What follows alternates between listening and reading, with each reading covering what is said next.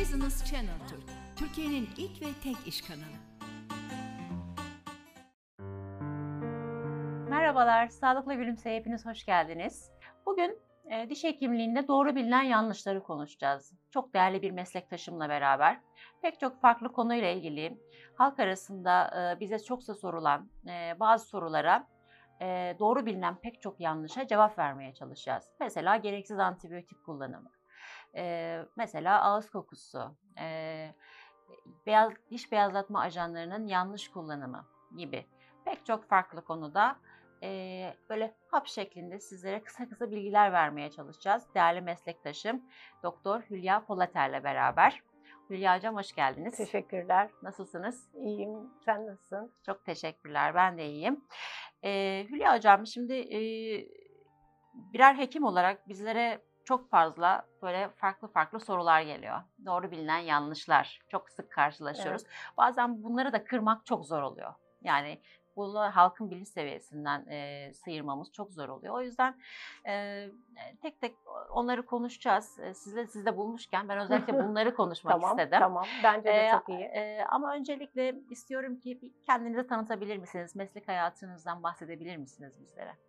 Neler yapıyorsunuz? Ben e, 1982 yılında e, liseyi bitirdikten sonra diş hekimliği fakültesini kazandım. İstanbul Üniversitesi Diş Hekimliği Fakültesini e, kazanarak 5 yıl e, öğretim hayatımı tamamladım. Daha sonra aynı fakültenin periyodontoloji anabilim dalında e, doktora eğitimime başladım.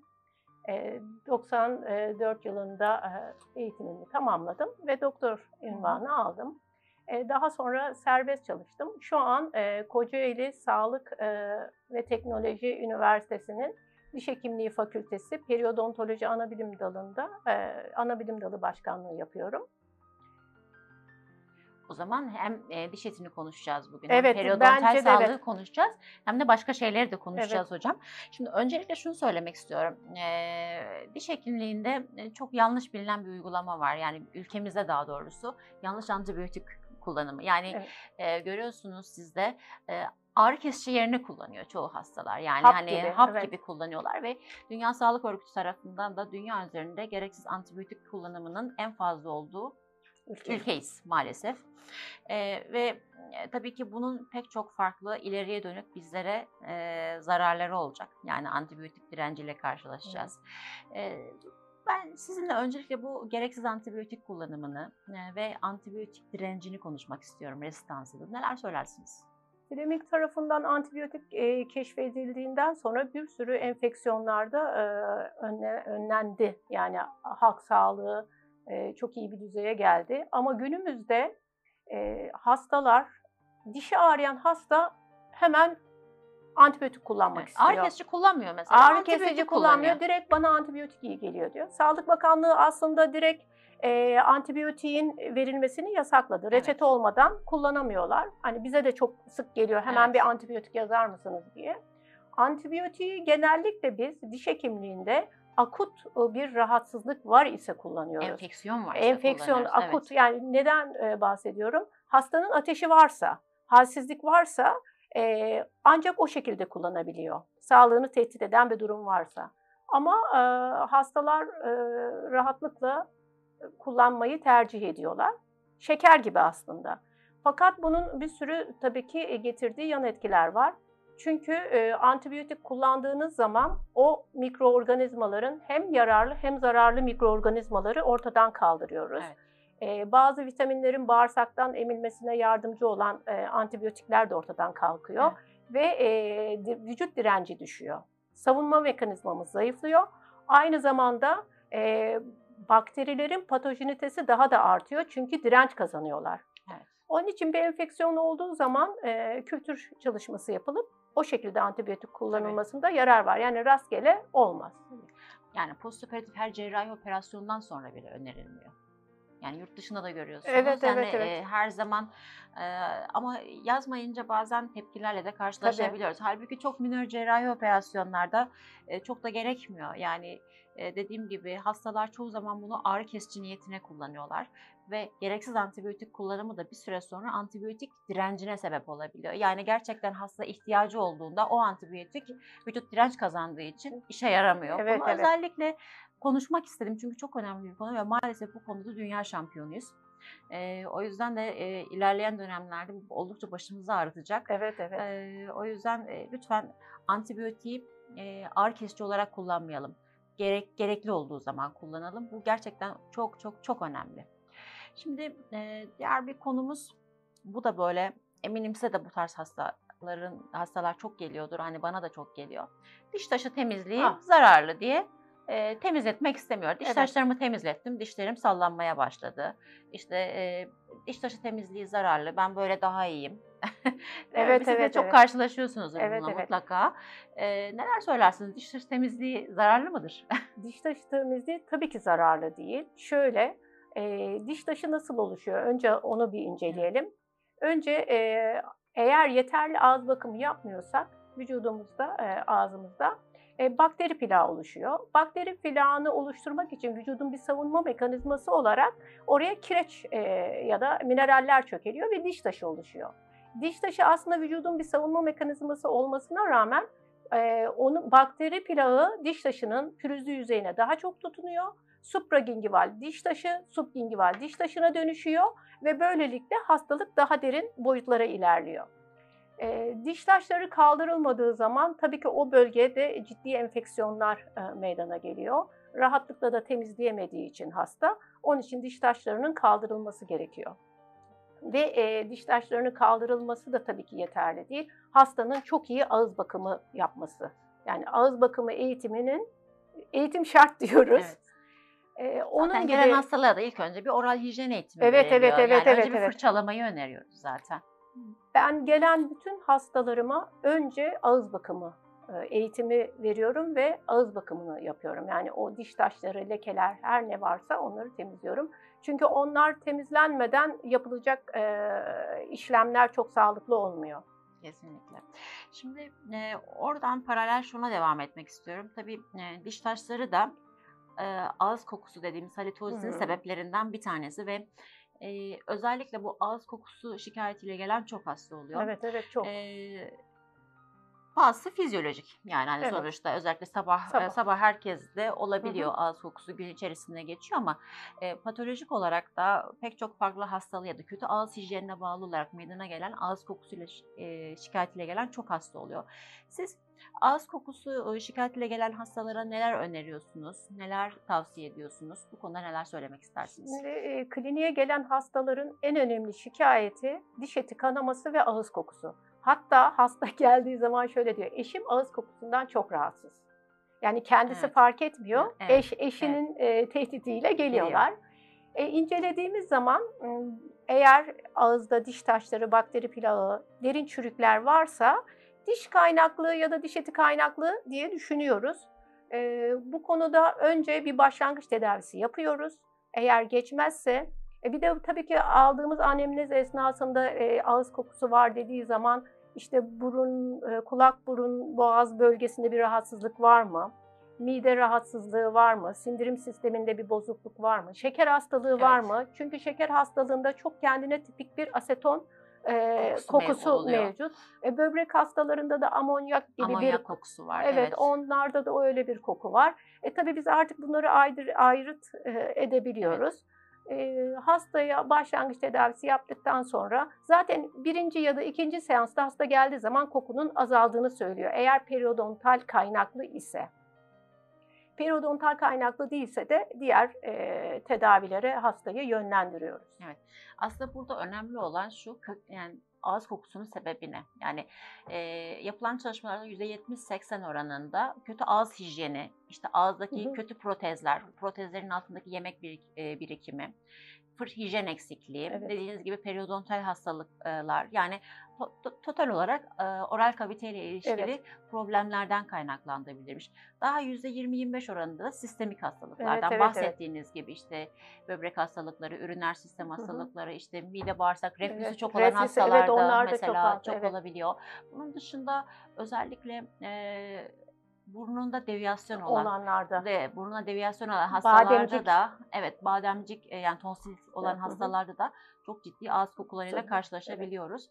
E, o yüzden dediğim gibi bunun e, oral kaviteyle mi alakalı olduğu yoksa sistemik bir hastalıkla mı alakalı olduğu ayrımını yapıp ona göre Tabii tedavi tedavi yönlendiriyoruz. lazım. Evet evet. Ama önce sağlık ağızdan başladığı için ilk planda e, ağız sağlığını e, optimum seviyeye getirmeye evet. çalışıyoruz. ve çinko içerikli gargaraların da özellikle birazcık daha Evet, evet. etkili olduğu da e, değil mi? Evet, E, gargaralar da etkili ama sonuçta en etkili olan hastanın e, çok iyi seviyede ağız bakımını yerine getirmesi Gelmesi, lazım. Hijyen koşulları yerine gelmediği zaman e, olaylar çeşitli boyutlara geliyor. Dişlerimizi günde iki kere fırçalamamız gerekiyor üçer dakikadan. Evet. E, fırçalamadığımız zaman bize yemek yedik, gece yattık. Oradaki bakteriler o bölgede tabii ki kokuşmaya neden oluyor. E, istila ediyorlar ağızdaki birikintileri. Sabah kalkıldığı zaman normal dediğin gibi o bir ağız kokusu olması ama ilerleyen saatlerde açlık, çok uzun süreli açlık. uzun süreli evet, açlık. Uzun süreli açlık. e, az su içmede, Evet. az evet, su evet. içmede ağız kuruluğuna neden olduğu için e, bu konularda etken. Dil, dili de temizlemek lazım. Dili dil de, evet, üstünde evet, de evet. böyle e, Tabii, tabii, tabii. dil üstünde de böyle hastalar temizleyemiyorlar bazı durumlarda ve e, o da ciddi ağız kokusuna sebep olabiliyor. Aslında normalde e, mekanik olarak dil, e, dudaklar, yanaklar temizliği Evet. sağlıyor ama yeterli olmuyor. O yüzden Doğru. fırça, e, diş ipi, Evet. dil temizleyicisi, e, uygun bir gargara. Gargaralarda çok uzun süre hani kullanmak onları da Evet, çok doğru, tavsiye evet. etmiyoruz ama olay ortaya e, çıkıp işte ortadan kalkana kadar bir süre kullanabilirler. Doğru, Evet. Şimdi e, başka bir popüler konu var. Onu konuşmak istiyorum. E, herkes istiyor ki ben beyaz dişlerim Ha. olsun. Yani işte e, dişlerimizi beyazlatalım.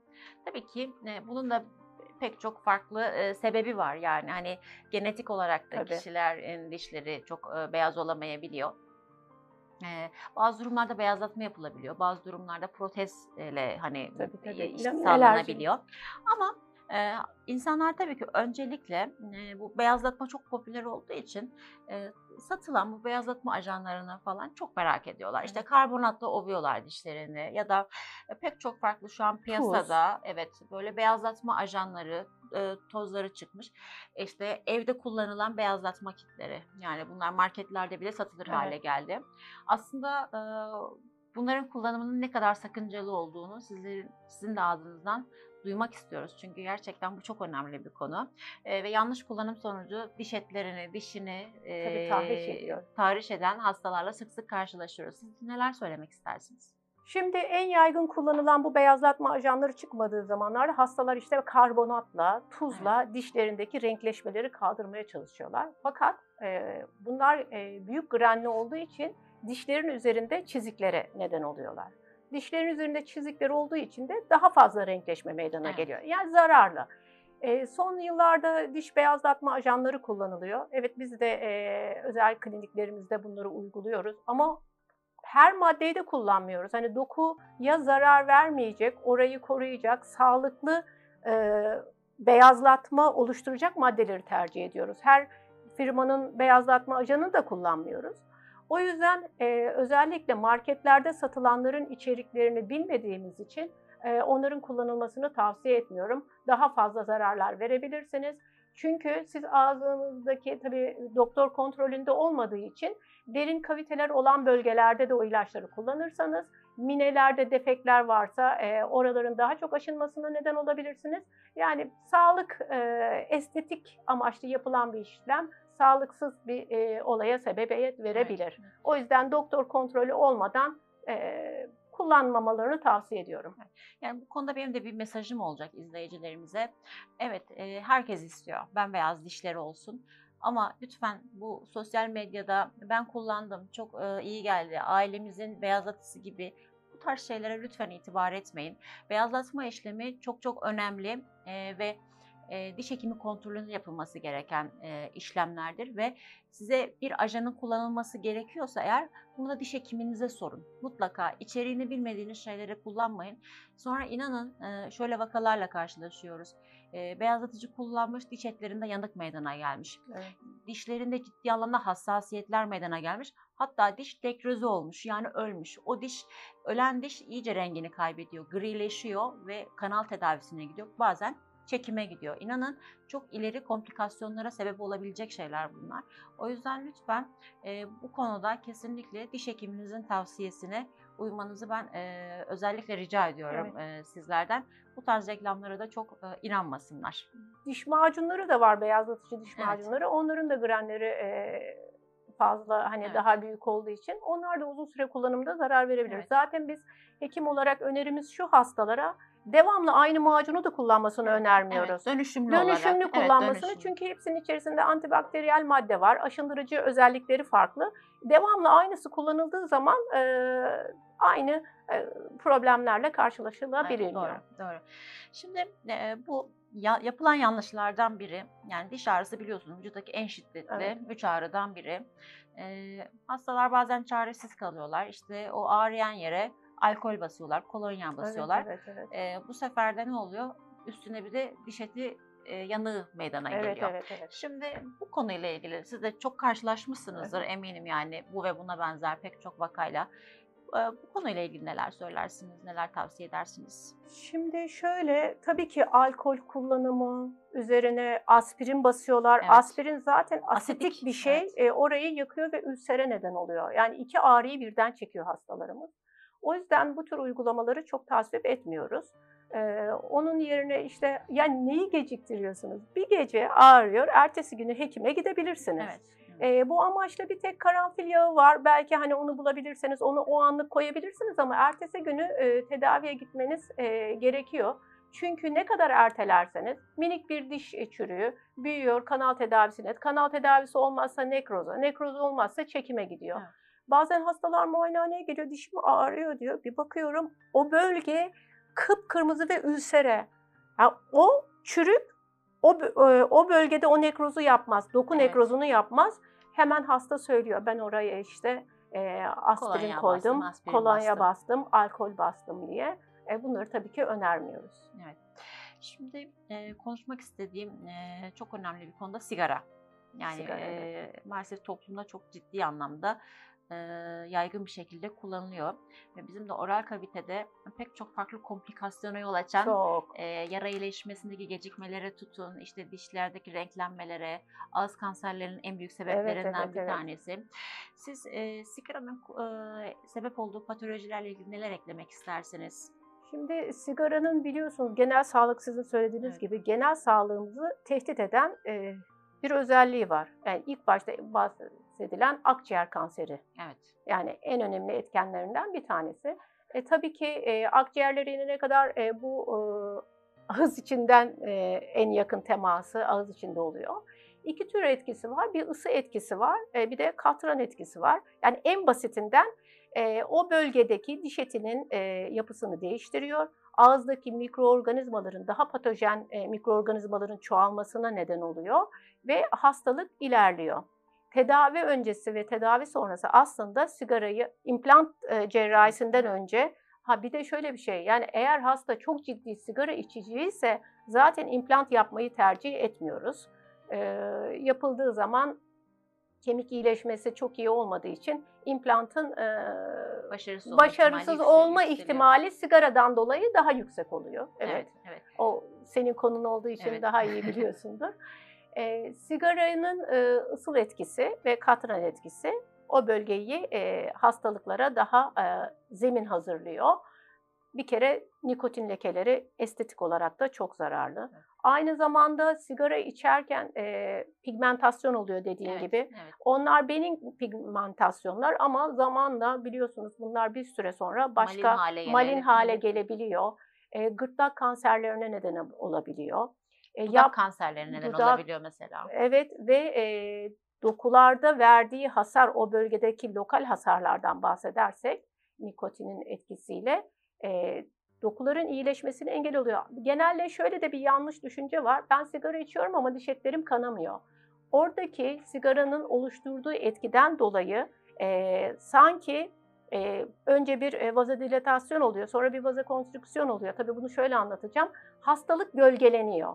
Gölgelendiği için e, hasta yani diş etimde kanama yok diyor ama hastalık ilerlemiş ve kemiği e, seviyesine eritecek boyuta ulaşmış oluyor. O yüzden e, buna çok dikkat edilmesi Semptomları gerekiyor. baskılıyor. Semptomları baskılıyor ama e, olay ilerliyor.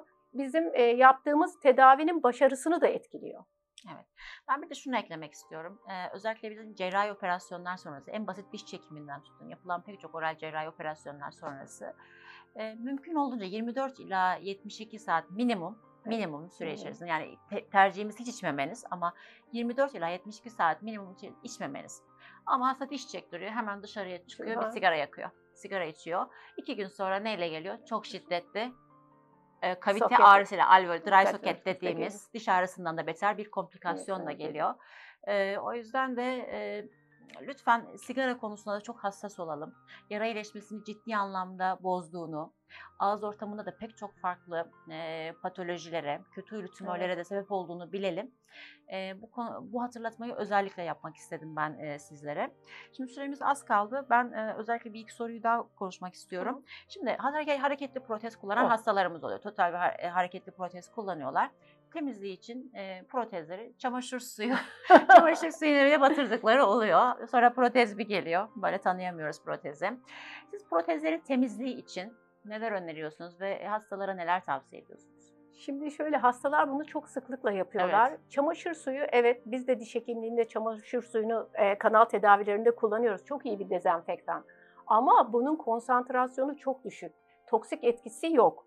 Yani e, ağza değdirmemeye çalışıyoruz zaten. Rubber Yani damler aynı kullanıyoruz. kimyasal yapıda çok daha düşük, Düşük, e, evet, seyreltilmiş evet, şey evet, evet. kullanıyoruz aslında. Evet. Bu e, halk evdeki o çok kuvvetli e, şeyi kullandığı zaman çamaşır sularını, Evet. sodyum hipokloriti kullandığı sodyum zaman hipoklorit.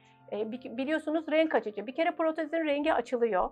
Hani temizlik yapalım derken protezin rengi açılıyor ve kimyasal yapısı değişiyor protezin Evet. ve protez daha kırılgan bir hale Evet, geliyor. Evet, evet. Aynı zamanda onu kullandığı zaman hasta toksik etkisini de e, şey yapabiliyor. E, nefesiyle Evet. alabiliyor. Onun da zararlı Tabii. etkileri var. Biz bunun için zaten özel üretilmiş e, şeyler var, haplar var. E, onları gece protezlerini çıkarıyor. O hapların içerisine koyuyorlar bardağın içerisinde. Onlar rahatlıkla kimyasal olarak onları temizliyor ve hiçbir zararlı da olmuyor. Evet, evet.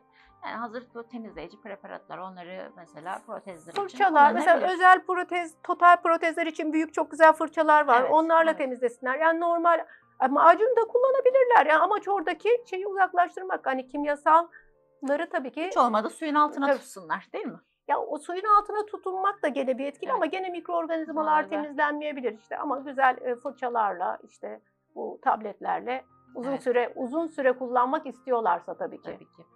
Peki sonuç olarak şunu sormak istiyorum. Ee, halk arasında kan sulandırıcı ilaç Hmm. dediğimiz ilaçları kullanan çok hasta oluyor. Mesela işte aspirin türevi, koraspin, ekopirin, işte Plavix, e, kumadin bu tarz Bunlar ilaçları çok kullanan evet. çok hastaları oluyor. İşte kardiyak rahatsızlıkları ötürü, Evet. işte ne bileyim e, emboli geçirmiş oluyor, işte e, felç geçirmiş oluyor hasta. Doktorları tarafından pek çok sebeple kan sulandırıcı kullanıyorlar. Ama diş çekimi öncesi kafalarına göre bu kan sulandırıcıları Tabii. kesiyor hastalar. Ee, bu da çok yanlış, e, doğru yani yanlış uygulamalardan bir tanesi. Yani hasta diş hekimine hiç gelmemiş, kendi kafasına göre kesiyor, 5 gün geçiyor, Evet, öyle evet, geliyor diş evet. hekimine. Ee, bu konuda neler söylersiniz, hastalara neler tavsiye edersiniz? Şimdi sağlık çok önemli. Ee, genel sağlık çok önemli. Genel sağlık bozulduğu zaman onun tabii ağız içi belirtileri de ortaya çıkıyor. Ee, doktoruna gelen bu tip sistemik rahatsızlığı olan hastalara zaten biliyorsunuz ilk önce güzel bir anemnez alıyoruz. Böyle bir hastalığı varsa ki bu bahsettiğiniz bütün hastalıkları olan hastaların ben doktoruna yazı yazıyorum. Konsültasyon yapmam Evet. gerekiyor. Evet. Konsültasyon sonucunda nasıl bir uygulama yapılacağını ben ona yapacağım, doktoruna yapacağım işlemleri yazıyorum. Onun karşılığında da bana bir cevap geliyor. E, bazısı kesmeyebilirsiniz diyor. Bazısı 3 gün önceden, bazısı onu tamamen kendi doktoruna bırakmamız Tabii, da tabii, yarar tabii. var. kendi başımıza karar vereceğimiz, o sorumluluğu alacağımız bir durum değil. Çok minik operasyonlarda belki hani kesilmeyebilir ama ciddi işte bir 20 yaş dişi çekilecekse, bir e, implant cerrahisi yapılacaksa e, bu tür uygulamalarda e, kesilmemesinde yani doktorundan izin alınmadan kesilmemesinde Tabii. yarar var. Evet. Sonra çok daha büyük sıkıntılarla Evet, evet, karşılaşabilir hasta. Emboli olabilir Evet. yani. Evet evet. Son olarak şunu soracağım. Ee, bu eklem problemi ve diş sıkması olan hastalar bazen geliyorlar. Sürekli sakız çiğnediklerini söylüyorlar. Evet evet evet. Yani böyle eklemim çalışsın falan filan diye. Bu da çok yanlış Evet. uygulamalardan bir tanesi. Da, problemi daha da şiddetlendiren Evet. bir e, alışkanlık bu. Şöyle e, normalde bizim dişlerimiz e, yutkunma ve yemek yeme dair 24 saatlik dilimde sadece 17,5 dakika birbirlerine değiyorlar. Hmm. Bu 17,5 dakikayı siz sakız çiğneyerek ya da dişlerinizi sıkarak arttırırsanız e, eğer e, ya dişlerinizde aşınmalara neden oluyorsunuz ya da periodontal problemlere neden oluyorsunuz ve e, yani onlar belki tedavi edilebilir ama eklemde gelen meydana gelen rahatsızlıkların tedavisi biraz daha Zor zor ve zaman alıcı zor ve oluyor. zaman alıcı Evet. oluyor ve kesin çözümde bulmakta zorlanıyoruz. Yok. O bölgeyi çok fazla zorlamamak gerekiyor. Onun için eğer eklem ağrılarınız varsa çok fazla sakız çiğnemeyin. Yani o teması arttırmayın. Ya da ağzınızda yüksek bir dolgu bir protez varsa onun e, düzeltilmesi gerekiyor. E, o yüzden e, gerçekten çok ciddi bir problem bu diş sıkma, diş Evet. ağrısı, e, eklem ağrısı hastaları çok e, üzen bir durum. Evet aslında daha Onlara- pek çok soru var ama Evet. bitti süremiz. Ee, ama çok sürede cevap verdik bence. Bence- Yani bence e, bunlarla çok sık karşılaşıyoruz ve e, böyle hap gibi e, tane inşallah tane küçük yararı olursa bilgilerle sevinirim. inşa- e, bence e, güzel oldu. Çok teşekkür ediyorum. Katılımınız çok değerliydi. E, meslek hayatınızda, çalışmalarınızda Teşekkür başarılar ederim. diliyorum. İyi ki geldiniz. İyi ki çağırdın, iyi ki geldim. Teşekkür Çok ediyorum. teşekkürler, sağ olun. Evet, bir programın daha sonuna geldik.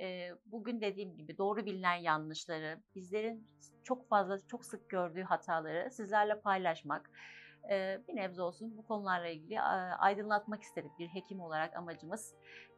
Bu programda bu olsun istedik. Sor- e, Sormak istediğiniz sorular varsa, konuşmamızı istediğiniz konular varsa lütfen sosyal medya hesaplarından bizlere yazın. Seve seve cevap veririz, konuşuruz. Herkese sağlıklı günler diliyorum. Hoşçakalın. Sağlıklı gülüşler.